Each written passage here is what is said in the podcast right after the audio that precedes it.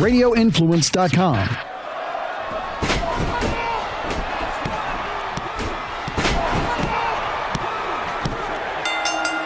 You are sitting ringside with David Penzer on Radio Influence. Welcome, ladies and gentlemen, to another edition of Sitting Ringside. My name is David Penzer, and we are so happy that you are here to listen to this thing we call, albeit later than usual, a podcast. Sorry for being late, but um, I've been traveling a whole bunch, uh, doing all sorts of projects for Impact Wrestling, for maybe talking Shopomania too. I don't, I don't, I don't know. Maybe uh, we'll have to see. But um, I will say it was a crazy couple of weeks, and um, so I think it's going to be worth the delay. We got uh, formerly known as Heath Slater. Uh, he has a great story, and he doesn't do a lot of these, so we're uh, looking forward to having him. He's going to be on in just a minute. Uh, before he is, uh, I want to thank you guys for spreading the word and keeping this thing going, and uh, apologize for being late once again this week. Next week we will have uh, EC3 as we've been promoting uh, as the um, road to Bound for Glory finishes up. And uh, we're going to hear from him and looking forward to, to him telling his story and finding out what he's doing because he is a legit free agent. And we're going to be talking to Heath about something very similar as well. Um, also, want to remind you you could follow me on Twitter at David Penzer, all one word, and uh, that's always fun. And uh, want to remind you one week from this Saturday on October 24th, Bound for Glory on pay per view. And uh, the card is getting laid out as we speak. And you could uh, check that out on the internet and on uh, the Impact Wrestling website. And I'm looking forward to uh, to doing it and being a part of it and being a part of some more tapings. And we got some good stuff coming up, entertaining stuff coming up. And um, I, I, I, do want to make this point. Um, I, I've really struggled with having, you know, guys, a guy like Eric Young, and then back to back weeks with Heath. Um, I don't want this, even though I love my job and I love the company. I don't want this to become an impact centrist podcast. At some point, maybe there'll be an impact centrist podcast, whether I'm involved or not. Um, but uh, that that's for Impact to produce, and uh, so I don't want to become that. But so I, I, had a lot of conflict, if I'm being honest with you, to have all these back to back Eric Young, EC3, Heath. But then you know these are guys that you know have an incredible story to tell about you know their their their journey in the business and working in WWE, getting released on April 15th, and the mass releases and and and so I, I decided that this you know we have opportunity. I have I, I made you know quote unquote friends with these guys and they're, they're willing to talk to me. So i didn't want to not bring that to you just because it would seem to impact. So just to be clear this i love impact wrestling. I love my job. Um, i love the promotion. Uh, be sure to catch it on uh, at AXS TV each and every Tuesday at eight o'clock, or you can see it on Twitch. And um, and and uh, but I you know this will not be a uh, impact podcast. We have um, Teddy Long coming up in the queue, uh, Curtis Hughes coming up in the queue. Uh, we're trying to get Virgil. Um, uh, actually, he's calling me tonight at six o'clock as we speak to try to set something up. And um, I, I, ran into an old friend of mine this past weekend. Man, I hadn't seen. It's funny how the world works. Hadn't seen 20 years since the last uh, WCW Monday Night Show. Uh, he's been in Mexico. His name is Mark Jindrak, and he has an interesting tor- story to tell as well. So we're to be getting him on. So we're to. Uh, we're going to have Impact guests on as well, and uh, we'll, try to mix it up, and uh, hopefully we'll get AEW guests back on. They still owe me Colt Cabana, so I'll, I'll be reaching out for that, and um, we get some legends here as well. So, all that said, ladies and gentlemen, please welcome my guest this week. He is the man without a last name. He is known as Heath. Ladies and gentlemen, so happy to have my guest this week. He is a man without a last name, uh, formerly known as Heath Slater. That Slater is now owned by a billionaire in Connecticut, and so we'll just call him Heath, like we do on Impact Wrestling. Heath, how you doing, man? Man, I can't complain. I'm doing wonderful, you know, and and I'm not just saying that to say it. I'm, I'm actually doing very good. That's good to hear, man. Uh, is it frustrating that you can't have a last name, or are you just embracing it? Honestly, I'm just embracing it. Um, it's, it's one of those things where, like, uh, you know, the world has known me by Heath Slater for shit 14 years, I think. And it's just one of those things, you know, like, thank God I got to be able to use my first name. So yeah, exactly. my my legally first name, legal first name anyway. But uh, it's just one of those things where, like, you know, like everyone has last names or three names or crazy names. You know, I'm just going to be me and just go by Heath, and it's easy to chant if you think about it. So you're you're Heath, and uh, I'm going to talk a little bit about uh, about your journey to Impact Wrestling and your career. and uh, so, welcome to Sitting Ringside. Um, I am assuming that you grew up as a wrestling fan. It's usually, the, usually the first question I ask my guests if they uh, they are wrestling fans, and every once in a while I have a guest that was like, "Oh no, I never, I, I didn't grow up watching wrestling. I kind of found my way into it." But I'm assuming that you grew up a wrestling fan. Uh, who were some of the the one the wrestlers that you uh, that were your favorite growing up? Actually, I didn't grow up a wrestling fan. Ah, see, see what see what they say about assuming. Hey, so, I'm playing with you though. I was oh, a huge oh, wrestling fan. Oh. I was going to say I've been oh. around you and I've talked to you, and you seem like you know you don't seem like you're just oh, here because yeah. you found your way to a ring and it was a job. Uh, but anything no. is possible, man. So, so who? Uh, that's who true. Who, who were some of your favorites growing up?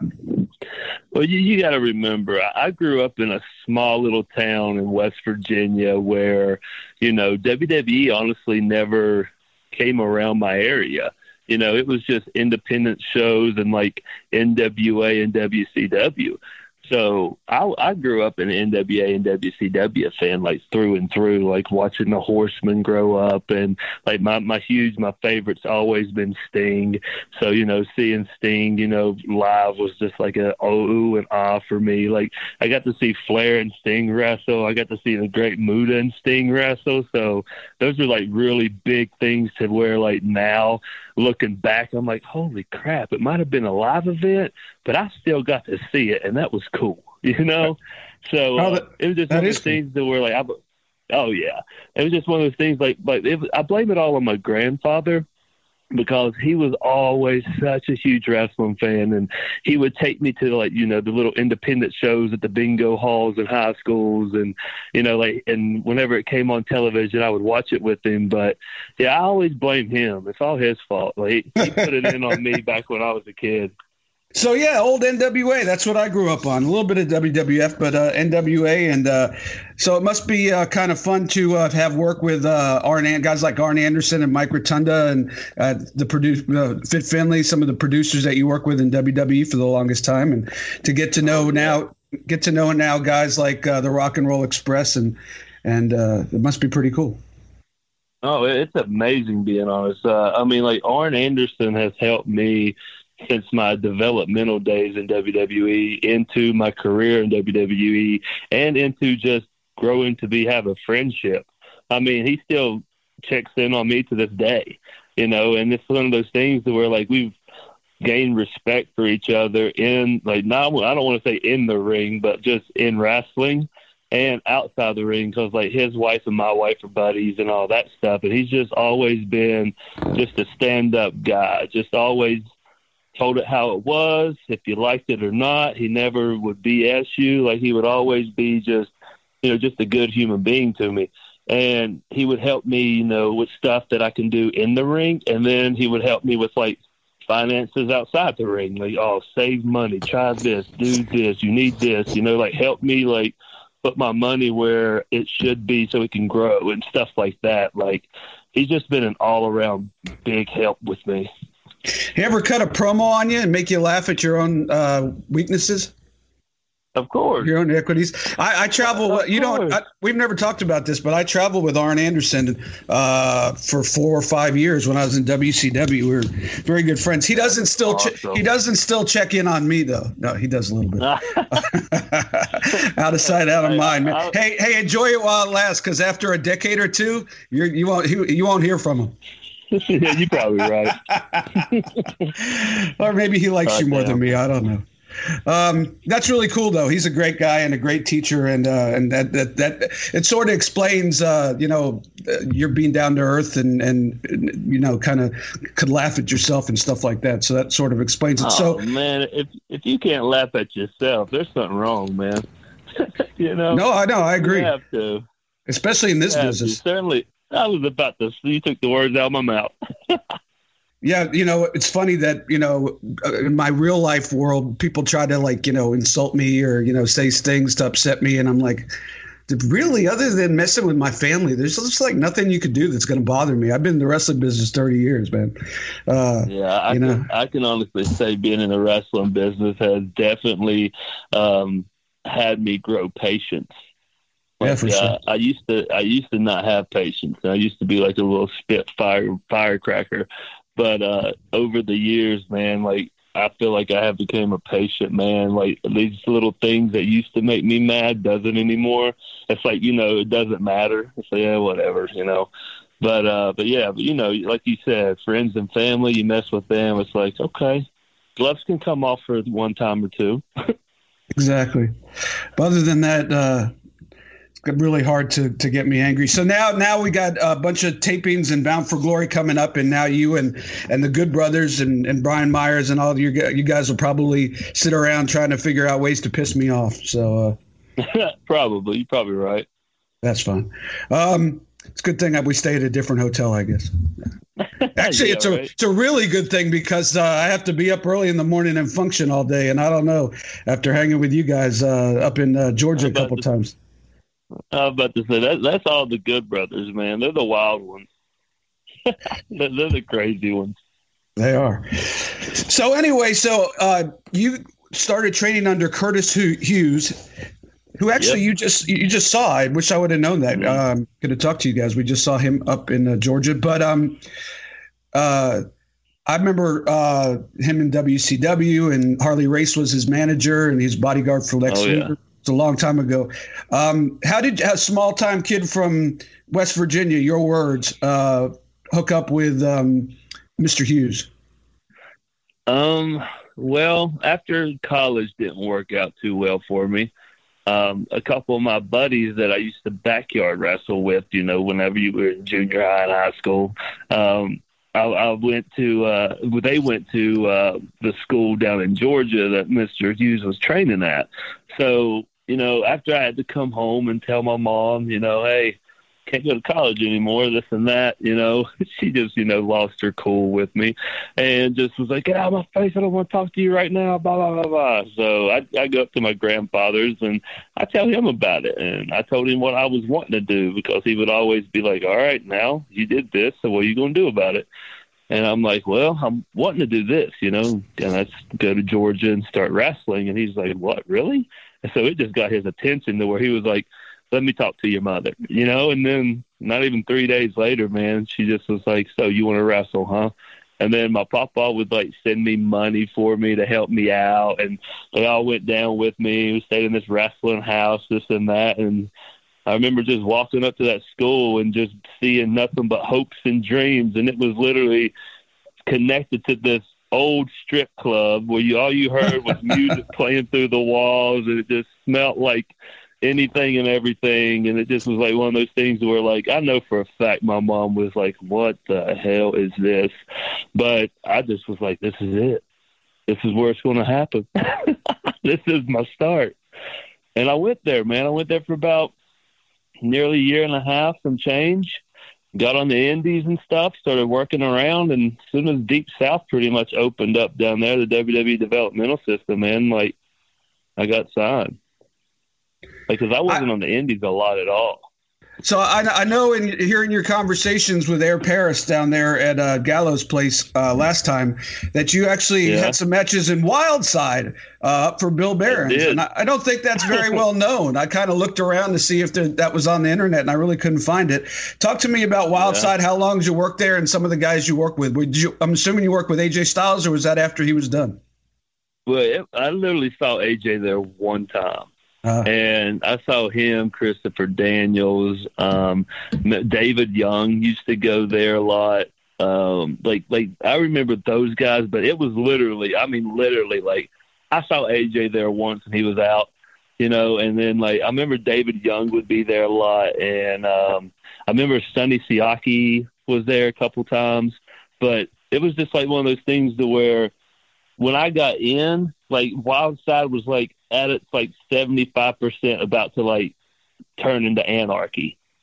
And then I think it's still anarchy right now. But I just remember going to the event and being like, heck yeah, I'm on this car. This is great. And just seeing it and being like, my goodness, this looks like a rundown barn. Like, what oh, the hell? I did a couple of you shots know? there. Yeah. It's uh, it, it, it, sort of makes that strip club uh, uh, next door sound uh, sound like right? a, a man, like a mansion. Uh, yeah, like, but it, what was funny to me is that like you look at it, and it doesn't look like much. You know, it's like, like that whole judging the book by its cover thing. And sure. next thing you know, you get inside, and they had a nice little setup, man. Like a nice little arena seating, a rampway, light, yeah. fog machine, like all this stuff to where you're like, holy hell, I've made it. Like this yeah. is this is the indie I want to be at. Like this is it. And you know, only wrestling for like not even a year. I mean, I'm green as you know the grass. I'm just like, whoa, this is great. This is crazy. Blah blah blah. But like my time at Wildside was like, um, I tagged a few times. I maybe did a few singles. I worked Azrael, Slim J, um, David Young there. Um, who else was some of the guys? Like I think Avalanche was one. I think that was his name. Um, but yeah, like I've, I've worked some of the guys in there, but it was like once Wildside was there, then it like switched to Anarchy, and then I was at Anarchy for a little bit, and then I moved from there to like GCW. That was like I think down in Columbus. Um, and then after that, man, I got my feet in the deep south. Yeah, how did you get? How did you get there? Who discovered you? Because that you, you, have a very unique story that was almost right from uh, wrestling school to uh, to WWE performance. Yeah, well, I would I would tour a lot, like do these indie shots around Georgia with this guy named Crew Jones, and he was just you know like a stud man, like good looking kid, built, had a personality, you know, like didn't even have to try and could just be over and he just had like that. Like he could be a bad guy, good guy, heel, babyface, whatever. Um, but uh, he just always got booked everywhere. And like me and him had a match together, and it just was good, and we clicked. And next thing you know, he was like, "Hey, I'm gonna get you booked on all these shows, and me and you just gonna go around doing these little tours type deal." I said, "Done, easy." And then he was getting looked at by WWE. So he went up there, worked a couple shows, and then they asked him, they're like, "Hey man, do you have a baby face you like working? They can come up here and put you over." So that's when he came and contacted me. And the whole thing was that they were looking at him the whole damn time. And I got up there, we put on a hell of a match and everything. And the next thing you know, they started looking at me also. And there was like a tryout, a tryout coming out like three months later. So they said, "Hey, we want you on that tryout." But what really, really sucks is that like a week or two before the tryout, Crew blew his knee out. Ah. Like blew like ACL, MCL, everything just bam. So he missed his tryout. And then like all the guys that were in the tryout got signed besides Cesaro. And I'm just like, how in the hell did that work? oh my God. Cesaro's the best. He's the best one out of all of us. And it was just crazy. It was like, so everyone got signed. Crew couldn't make the uh, tryout because he blew his knee out, and Cesaro for some reason didn't get signed. So it was just like, how does that work? Wow. So you go to Deep South. How long were you there for? I don't get the impression you were there that, all that long. Well, Deep South, man, I was there. I was just that guy that kept coming in and out and just putting their guys over every Thursday TV. But I had a reputation wrestling around in Georgia as a little baby face, and people liked, and they were at the shows too. So I would come out and get like a nice little baby face pop, and they're all just like, "Well, who the hell is this kid?"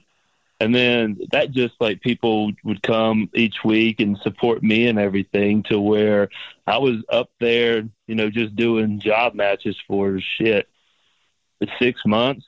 And then that's pretty much when I got to try out, I got signed, and then not even six months later, it shut down. Yeah, I didn't. I didn't have all, the. You know, went to Florida, right? Yeah, we moved to Tampa. Talk to me about um, working with Jody Hamilton. He's uh, one of the most influential guys in my uh, career. If not for Jody Hamilton, I wouldn't be in this business right now. Uh, he, has been yeah. on this podcast and he's a dear friend. Uh, talk, talk to me about uh, you know learning under his tree for just a little bit. Did uh, were you were you almost too green at that point to be able to appreciate it, or was he able to help you out? I, I want to say I was too green to appreciate it, being honest, because um, I remember we would always do state uh, like tape study.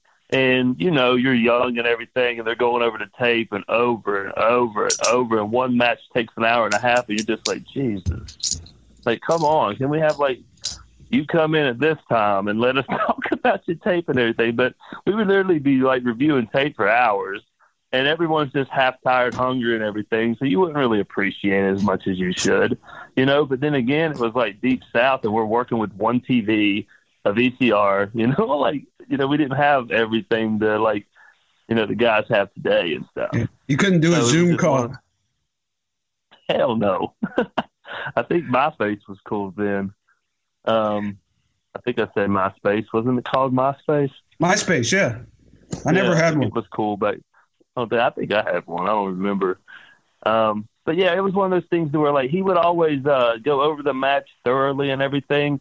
But I feel like he he would always you know stick with the the old school strategy and we don't need this, we don't need that because like he, me and Kofi Kingston, we were two of the baby faces there, and Jody wanted to turn me heel. And the way he wanted to turn me heel was just one clean sucker punch to the jaw. And he would literally go over exactly how I had to throw this one sucker punch to the jaw for like an hour and a half. And he was like, that's going to make the whole match. It's going to do this and that. And, you know, back then you're just like, we get it. Please, I get it. I get it.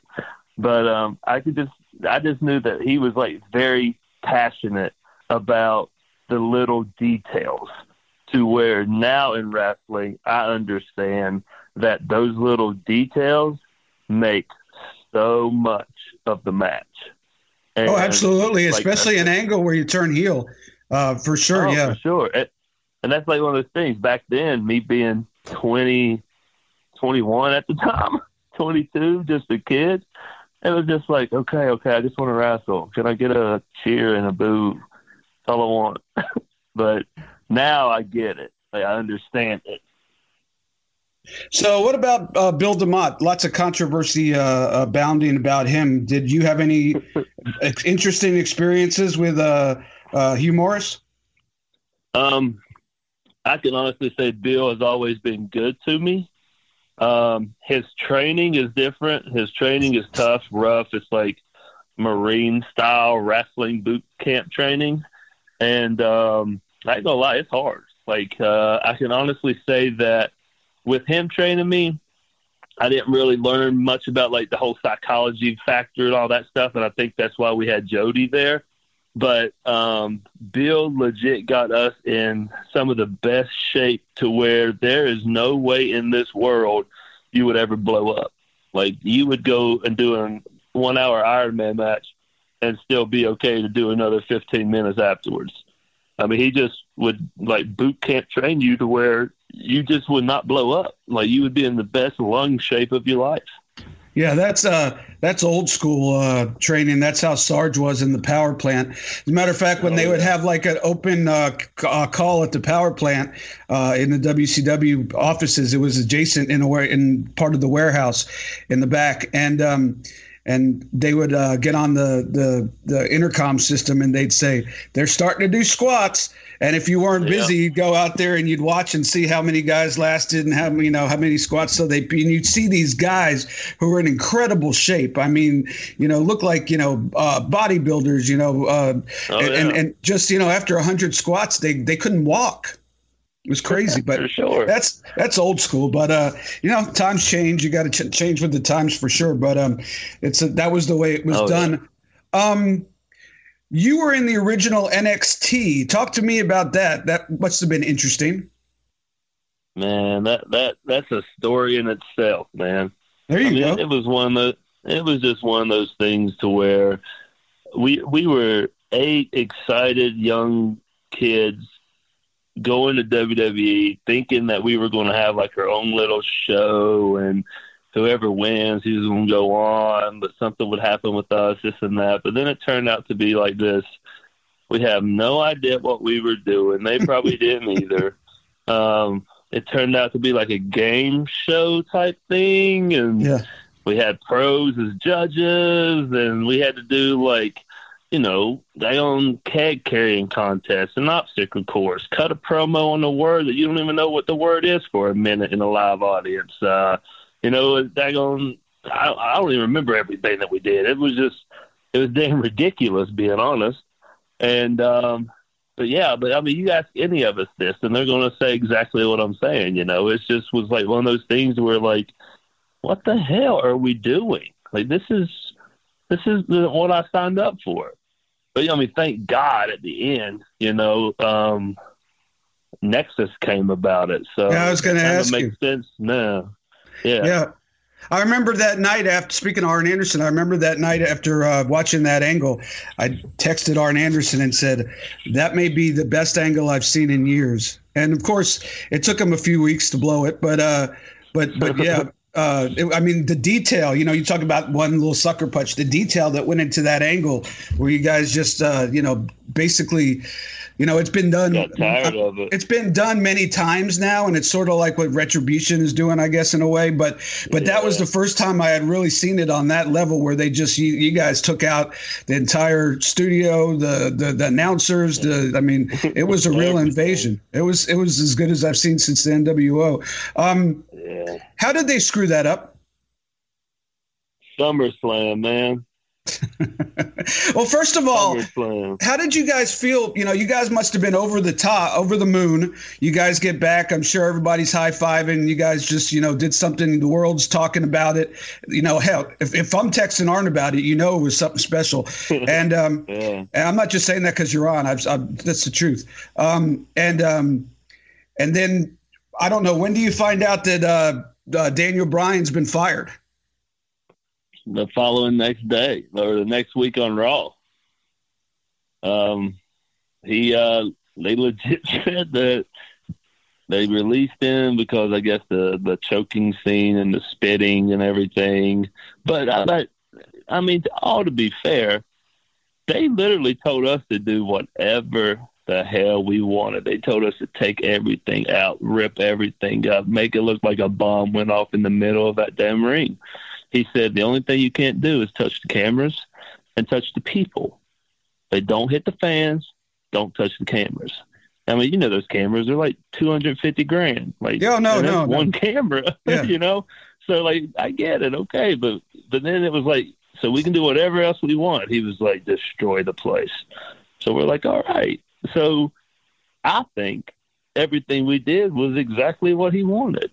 But I feel like what happened was is that USA said, "Oh my goodness, you're choking this dude, you're spitting everywhere. This is uncalled for." You know what I mean?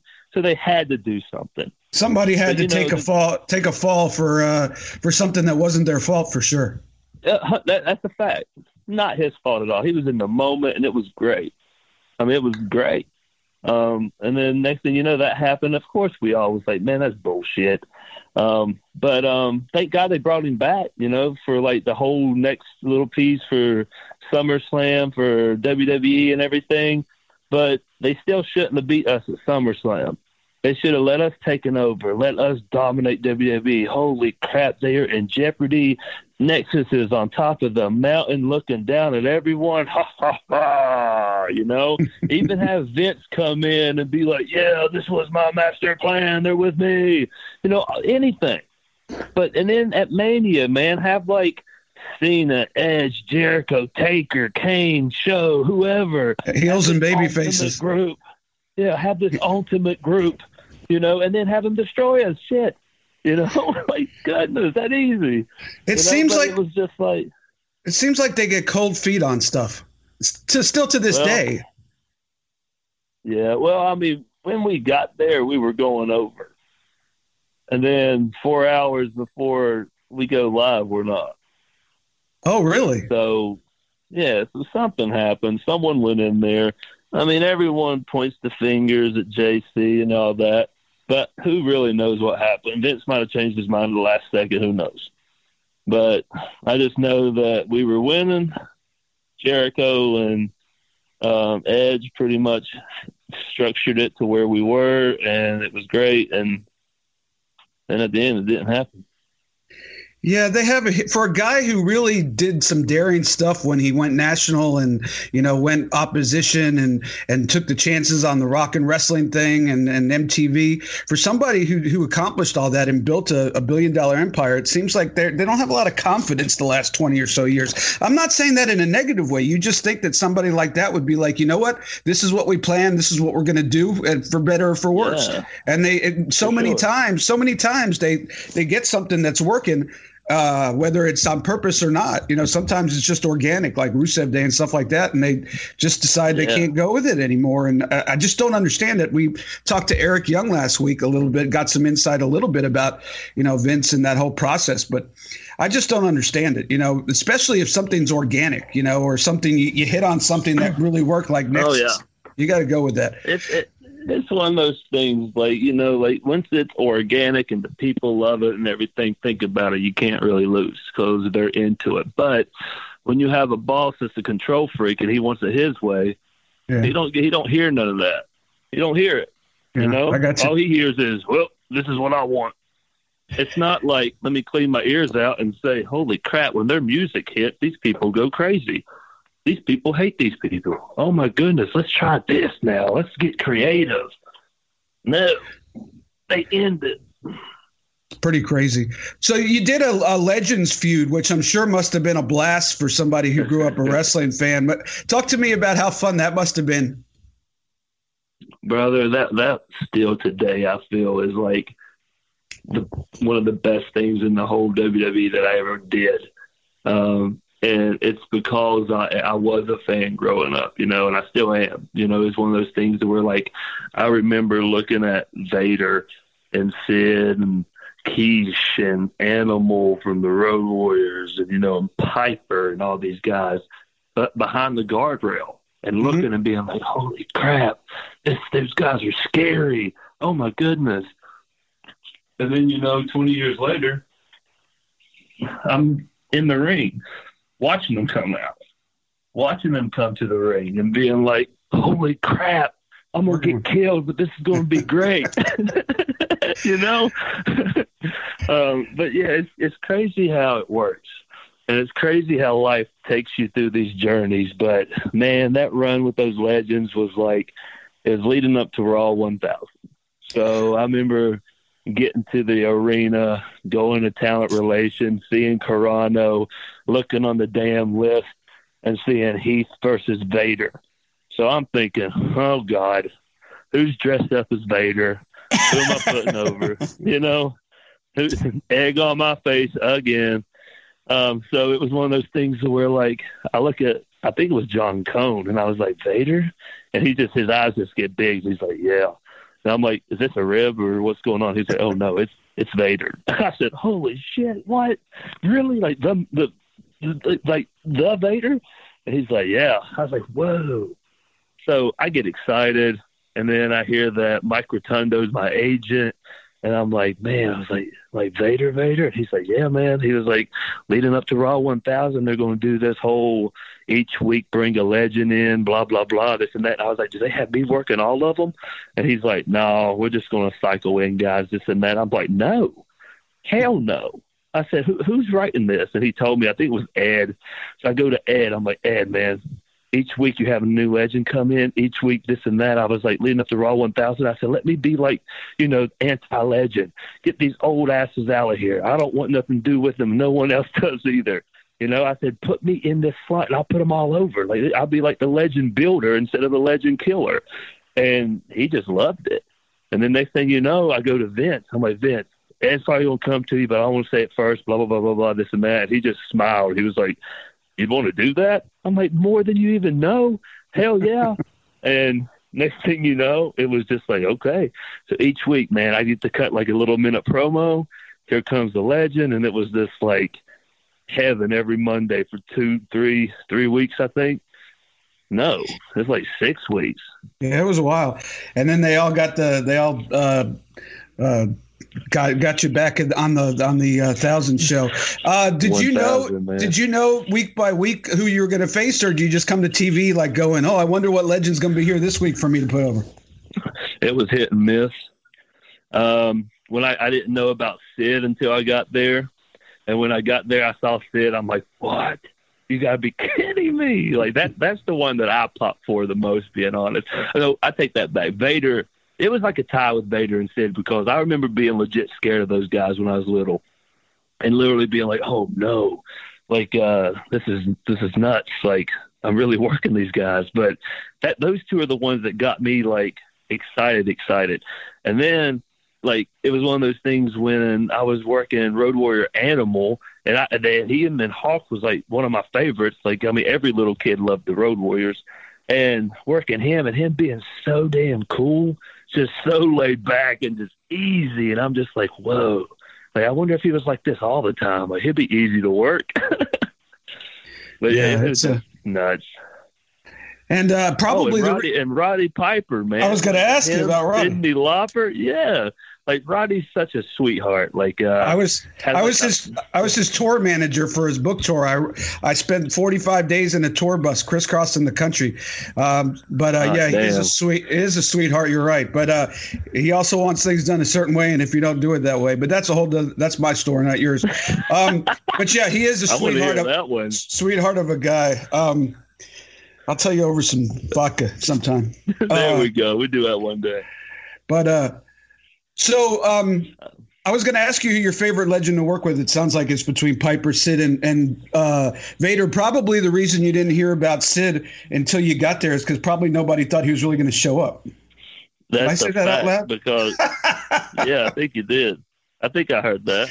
Um, I got I got nothing. I just just for the record, before I get blown up, I got nothing against Sid. Great guy, had incredible charisma, yeah. but uh, but you know, look, it's it's pretty well but known. I, I think if, if you book, if you book him, he, you got a 50-50 chance he's going to play softball that day.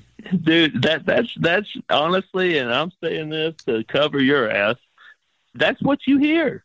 You hear that from everybody. Hey man, it's 50-50. You might get him, but if he has a softball game, he ain't coming. I hear that from everybody. And I got a buddy up in uh, New York that has a toy shop that you go and sign for and meet fans and stuff, and it's so fun. Um, and Sid's supposed to be there and it didn't show. Yeah, I mean it's been that way for 20 years, but uh, the, and it's just a testament to his his charisma and how over he got himself that he could still pull it off. People still will, will, take a chance on him. So uh, that's a know. fact. That's a fact. So I, would love to. Uh, one of my biggest regrets is I never got to work a WrestleMania, and I know you worked some. Uh, what was your first yeah. WrestleMania? How was that? And then what was your favorite WrestleMania moment that you were part of? uh, my very first WrestleMania moment.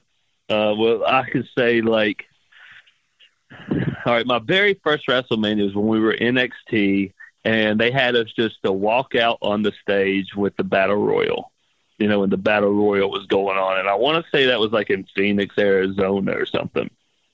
And I remember we walked out and just seeing the people, but the if the crowds were like half full because people were still coming in. Yeah. But it was like the the the the rumble was going on, and we're just out on stage looking and being like, "Damn, there's gonna be a lot of damn people here." And I mean, it was just you know one of those like moments where you're like, "Holy hell!" And then I remember John Laurinaitis walking out, being like, "Yeah, maybe one day I'll be lucky enough to work on this show." And I'm like, "Hot damn, you're right, but yeah, probably not." um, and then the following year, man, we had a. It was like after the whole Nexus run and all that stuff, and then we became that group called the Core. The Core, and yeah. it was me, yeah, me, Wade, uh, Gabriel, and Zeke, and we we get to work um, Big Show, Kofi, Santino, and Kane, I think. And next thing you know, I think Cody and Ray Ray had a match before us, but they went like five to eight minutes over. And we had like a 15 minute match, but we had one entrance with us four and then four other entrances. So five entrances leaves us to 10 minutes but with us losing time and everything, I remember we got to the ring and the re- the bell rung and the ref was like, Go home. "Go home." I was like, I look over. I'm like, "What the hell? What?" He's like, "Go home." So I'm looking at Santino, and he's coming to lock up with me, like to do our little opening spot. Man, I just kick him right in his gut. And he's like, "Whoa, what?" I said, "We gotta go home, man. Hit your comeback." and Yeah, that's what we I've heard that. I've heard that more than once, more than twice, from different people in different WrestleManias. That they, you know, there was a, especially the first WrestleMania. It seems like almost a rib. You know, they they have this whole thing planned out, and then they uh, another match goes long, and they say, you know, oh, you, you now your match is three minutes. Go. It's uh, Oh yeah, and, and I'm not lying, man. At every mania, the damn entrance weighs 75 yards long. You know, Yeah. so it's like it literally takes a minute and a half, two minutes to get down that shit. Sure. Unless you're like really booking it and walking to where you look weird, and they're just like, "Why is he walking so fast?" You know, Huh. so it's just like it's like don't even put me on then. So, at what point do you start getting frustrated? Uh, you know, like you said, you were there for 14 years. That's a long run, and basically, it was the first uh, you know major wrestling company you'd ever work for. Um, at what point does the frustration start settling in? Uh, you know, about you know they do something and they kill it, and then they do something they kill it, and then you know they wouldn't do anything for a while. Uh, do you remember a year or an angle or you know anything like that? Brother, I think it's always with, I mean, not just them, but it's it, it it'll go like this with any company. It's just like the lack of communication. I mean, they, they'll have like good angles to where, like, if they just stick with the plan, it'll work out great, you know. But if they don't stick with the plan and they want to start throwing everything, like all their little seasonings on it, and then it just doesn't become organic or real, and then it's you're playing the character instead of being who it is or what it is. But it's like with me, man, it's like I feel like that's been like pretty much the story of my life with WWE. It's like they they I never I felt like they never really wanted me to get over as much as I could just because every time like something good would happen with me and the people's with it and you know I'll throw some ideas and it works and then next thing you know they want to switch it and then they end the story and then put me on ice and you don't see me for a year and a half and then if you do it's me putting over this guy or me making this guy look good, this and that. And then it's like one of those things, like once that happens to you about four or five times, then you start getting frustrated. Then you start asking questions, but then they're saying, oh, you're asking too many questions. You're being a bother. You know, and it's like, well, what the hell? Like, what can I do? You know, and there's just no communication in between the lines. And it's like, hell, you know, you're paying me and you got a guy here that wants to work and wants to do things, but you can't get anywhere. It's just like tires spinning. Who's also pretty entertaining on a microphone, by the way. Um, so I, I'm assuming at some point you had the opportunity to leave, when you didn't. You stayed, uh, just to just you know just make as much as you can and retire uh, early, or you know not to be nosy. I'm just curious. Oh no, you- it's one of those things you gotta think, man. Imagine me being 20, 22, 23 getting signed. Knowing these guys all the way up to 37 years old. You know? Like, you know how like stuff becomes a family and then people bicker and fight, but you know, you're comfortable and all that stuff. It's one of those things. And then, you know, the last contract I signed was one of those things where like a contract was coming up. I had like six to eight months on it or something. And then next thing they know, it was one of those things where they just lay down an offer where you just can't refuse. And it's one of those things where like, you know, yes, you're unhappy and yes, you're bitter a little bit, but then again, you got to remember like they take care of me a lot, you know, this and that. I do have a family. I do have bills. I do have, you know, people relying on me. It's like, shoot, I'll sign this for three years then. Okay. Yeah. You know, and certainly when you go home and you sit down with your family, you talk about it. And it's like, you know, I mean, it's like a group effort decision. So I can, I'll eat some more shit sandwiches, you know? But Yeah, the money it's one of numbers. things- Go, go ahead. Go ahead. yeah, the money outnumbers your your fire and passion for the business. I guess you just settle, and I, I hated it. Yeah, the numbers that I the numbers that I heard uh, thrown around to, to guys that would have been probably in your, uh, you know, kind of uh, push range.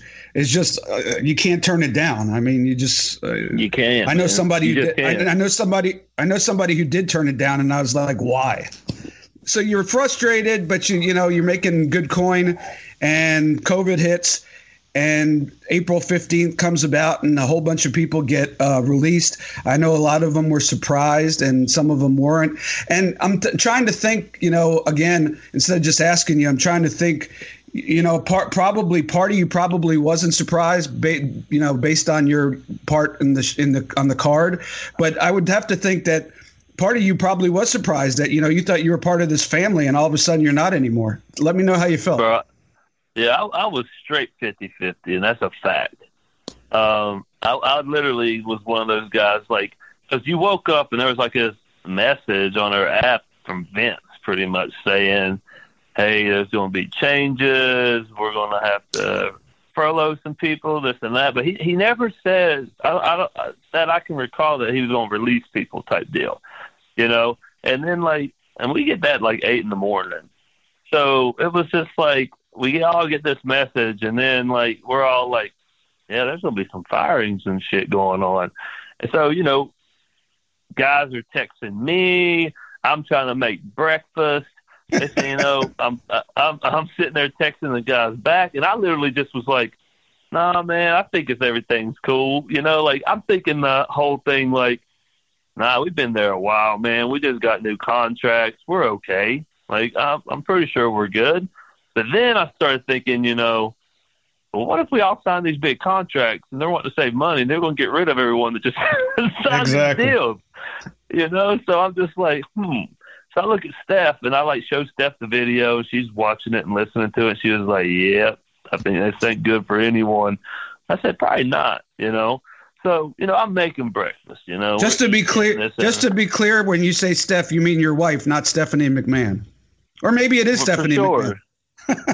No, Steph. Hey, honestly. Hey, let's let me have that scoop. Man. Come on, man. No, she is. I met I, I, met her at a WrestleMania uh, uh, brunch when they were having WrestleMania here in Tampa, uh, and uh, she was uh, super super sweet. I gotta say. Yeah, she. I can honestly say she has always been so sweet to me. Like, just always been such a good person. Um, but yeah, so I'm, I'm looking at my wife, my wife, um, um, and I'm like showing her, and you know, of course, she's like, "Ass don't look good," this and that, and then she's looking at me. What do you think? And I'm like, I don't know. You know, I was like, I feel good, but I don't. It's one of those things where like I, I'm literally like, I'm straddling the fence on this. And then like Hawkins or Myers now calls or, or texts me. He's like, "Hey man, I just got released." I was like, "What?" And he's like, "Yeah." And I'm like, "Dang, okay." And then Gallows and Anderson I see pop up, and then Ryder gets it. I'm just like, holy shit! And then like I'm like, I'm in that category with these boys. exactly. And then yeah, and then next thing you know, like um, I forget what I was doing. I was doing something with the girls, and then I go back to my phone and I saw a missed call by Mark Carrano, uh, and it had a message saying, "I need to talk to you, pal." He always calls you pal. Um, so it was one of those things. I looked at Steph and I just showed it to her. My wife, Steph, I just showed it to her, and um, she just was like, "Well, okay." So I go out on the, my patio and I call him, and he, I'm just like, "Man, you're telling me after nearly 15 years, COVID had to take my ass out?" I said, "I didn't do a damn thing, and COVID had to take me out. You kidding me?" You know, and he and like me and Mark, we've always had a good relationship, and he's always been just like he just was like, man, I hate doing this, but my goodness, man, I don't, man, he he just like he didn't want to say it, you know. Yeah. And I just was like, bro, it's all good. I said, I was there for 14 years. I said, I had a great run. I said, I did some amazing things and saw so much stuff I thought I never would see. I said, I need to leave, though. I was like, I need to. And he was like, "You've been saying that for five years," and I said, "I meant it every year." But and it's true though, because I was there for so long, and I have not got to ever do anything else, like ever. Like I like these big indie promotions that I want to hit. I never got to do them. Like you know even even like when it comes to like all these other promotions you know when it comes to like with impact and new japan you know and like even like rohs and all this stuff like i have never got to do any of them right. but now it's like I get I get to do some of the things I want to do. Like I'm excited, and I'm so glad that it's happening like now because like I'm wiser, I'm more seasoned, I know how to do things. I know how to book myself. I know how to like go into matches and stuff to where it's like uh like you know like I'm I'm not this green boy no more trying to go and work for twenty bucks. It's like I, I know my my style. I know what I need to do. I have friends pretty much everywhere because I don't like burning bridges. Um, so it's like I get to legit go and have fun now and enjoy wrestling and have that fire again and get excited. And it's one of those things where like I would have never quit WWE. I never would have.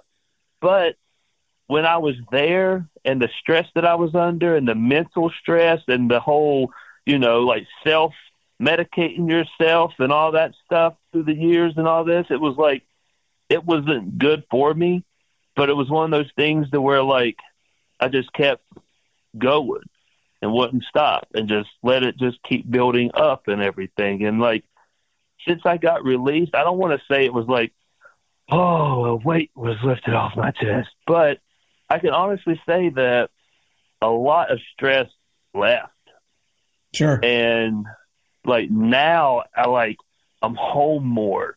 I'm getting a better relationship with my girls. Like I'm being legit a daddy instead of being like a daddy two days a week.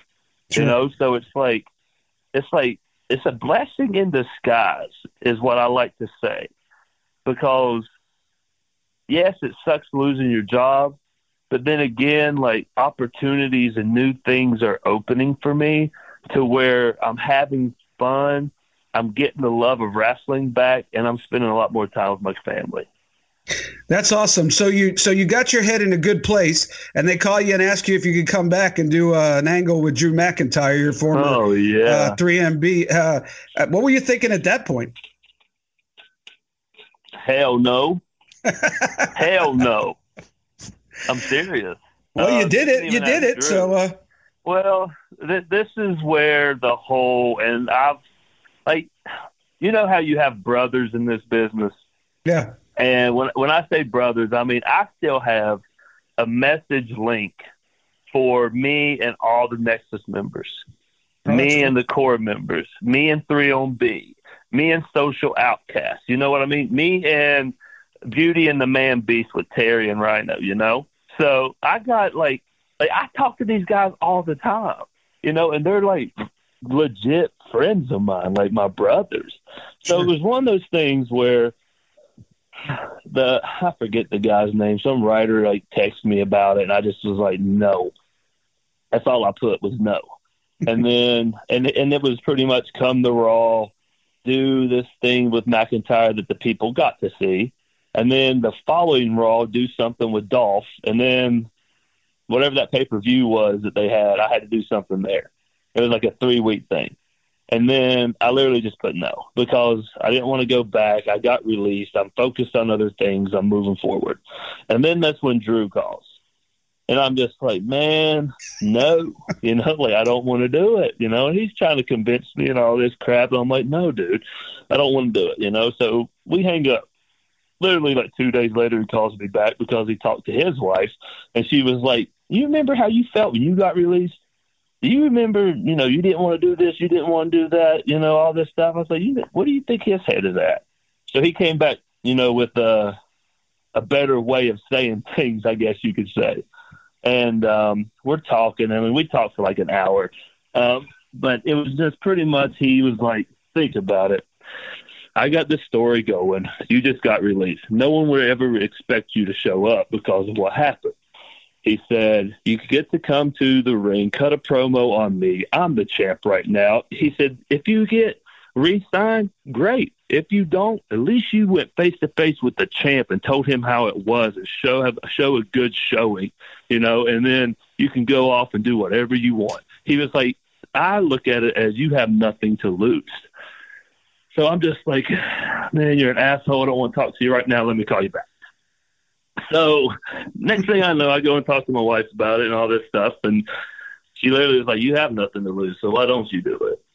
So then that's when I called Drew back and told him I would do it. But it was like, even when I told him I would do it, I was just like, I don't want to do it. Like I don't, I don't feel comfortable doing it. I don't really want to do it. Even when I'm on the flight, flying to Orlando, getting the COVID test, sitting in a room with Drew, just BSing with him, having a beer and catching up. I'm like, I don't want to do this. like, why am I here? Like, because like I was mentally gone from it. And and then I literally just told myself, I'm like, bro, just hit a home run.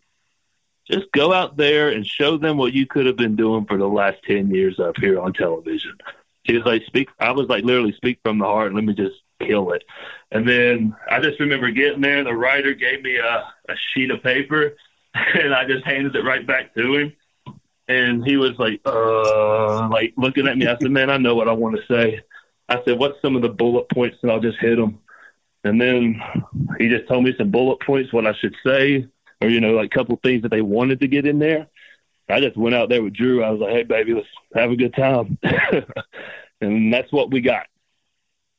Well, you know, I, I you know, I, I can't say whether it was a positive experience or a negative experience for you looking back, but um, I will tell you that it, it opened a lot of eyes for people that, uh, you know, if, if, if you have an, uh, you know, somebody has opted to put out like a demo reel, that was sort of like your demo reel. Cause I remember I was up in Nashville and um, my son, my 26 year old son, huge wrestling fan, yeah. he just, he texted me and he said, he Slater just cut one of the greatest promos I've ever heard. Uh, and so I, I looked, Damn. I looked on, um, I, so I looked on Twitter and I was listening to it, and it was a hell of a pro. And I was going to ask you how much of that came from the heart because it didn't sound like a typical WWE scripted promo. So, um, oh no, yeah, that was. I uh, like I was saying, I told you, man. They handed me a script, and I handed it right back to them. hey, there ain't nothing to lose at that point. You're already fired. It's Bro, like old Ric Flair, exactly. Eric, uh, Eric Bischoff. I'm already fired. Fire me. I, I, I, I swear, I was thinking that crap. I was like, what are they going to do? Not air it? What are they going to do? Fight, like legit take away two more checks from mine? Like what are they going to do? Hey, you've been very generous with your time. I appreciate it. Um, wrapping up, uh, just tell me a little bit about the differences, positive and even any negative uh, coming to Impact. I know catering's probably not as good, and and uh, you know it's it, you know, uh, but but I, I, I think the vibe there is really cool. What you know, coming from WWE for 14 years, what have you what has been your experiences uh, being with Impact? I can honestly say that impact for me is like a breath of fresh air. Um, yes, I'm in a storyline trying to get a contract, and then if the world really wants to know, I really don't have a contract. Everyone's like, "Oh yeah, you're signed with Impact." I'm like, "No, I'm actually not." They're like, "Oh yeah, uh huh, yeah, it's storyline. I get it." I'm like, "No, asshole, really." I don't have one. Like this is legit kind of like a real time thing right now. Like this is legit happening. Um, but I, I don't think people really realize that. Um, that this is like a um, real life story that's actually going on. And we don't really know how it's going to end because I still don't either. But it's fun. You're going to take right like, if you if, if, if you're going to take Rhino down though without giving away any spoilers. Well, I, I mean, I hope not. I'm kidding. I don't want to. Um, no, I'm kidding. I'm, I'm kidding. Mm. But yeah, no, I could, um, I could, I could, I could say that unless it's a giant NWO Eric Bischoff type work, uh, then you do not have a contract. yeah. Well, on the shoot, I don't, but I want one, and I'm gonna keep trying. You know, hashtag Heath for Impact. Um, but no, honestly, the the one thing that I could honestly say that I like about Impact is that I, I feel like it's like a team vibe. Um, certainly, the, certainly, whenever you know we all did Slammiversary, there was a lot of eyes on it, and it was an amazing moment and everything, and a lot of fun. Um, the next following day, when we were like doing the couple tapings for the following weeks, it was like you all had a meeting and then a Zoom meeting on the screen with like all the everyone involved, like everybody, and like boss mans were there and all this stuff, and I'm just like, whoa, they're just like wide open with this shit. Like, yeah.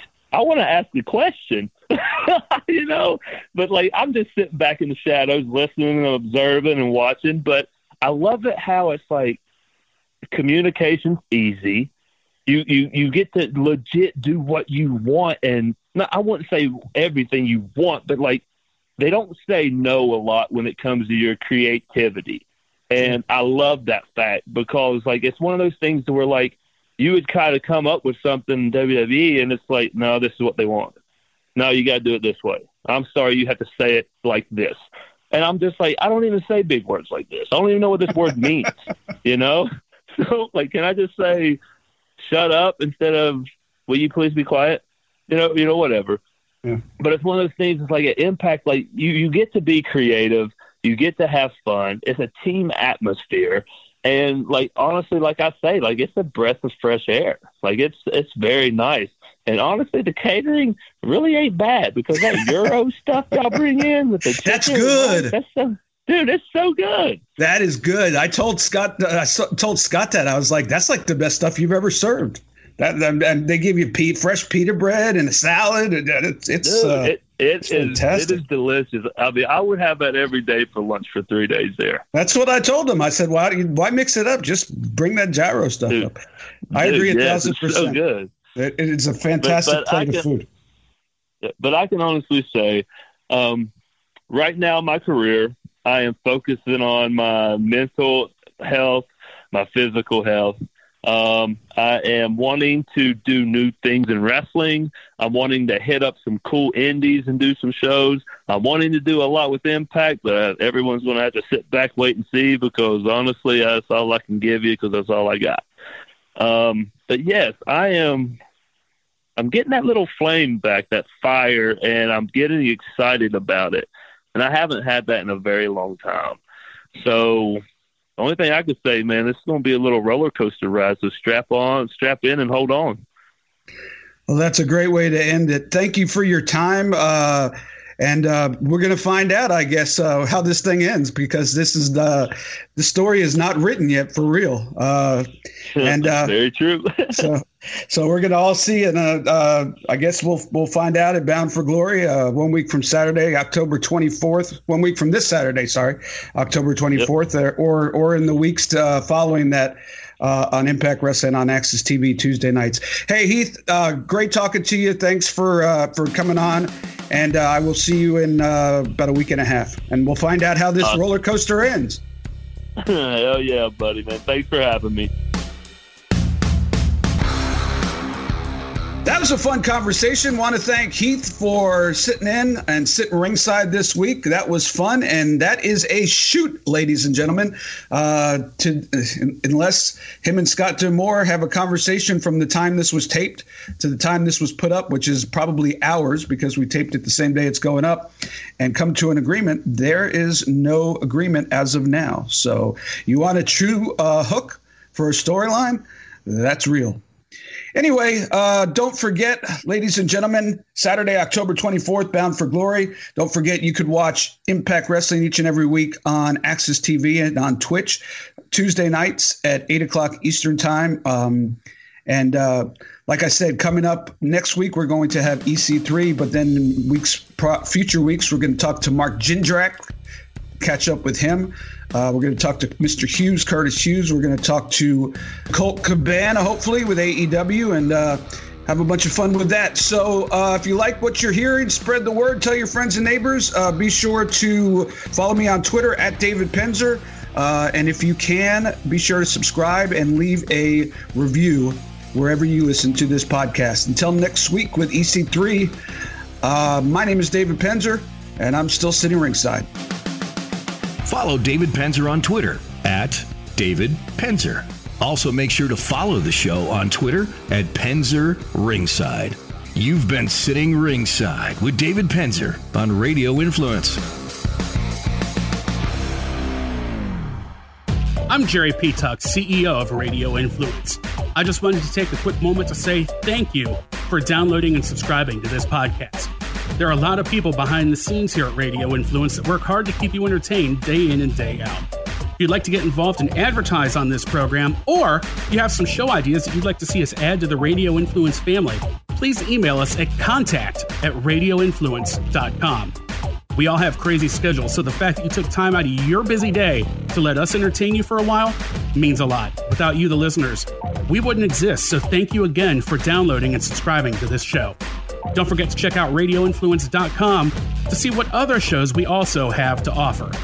All of Radio Influence's programming can be found on Apple Podcasts, Stitcher, TuneIn Radio, Google Play, and of course, radioinfluence.com.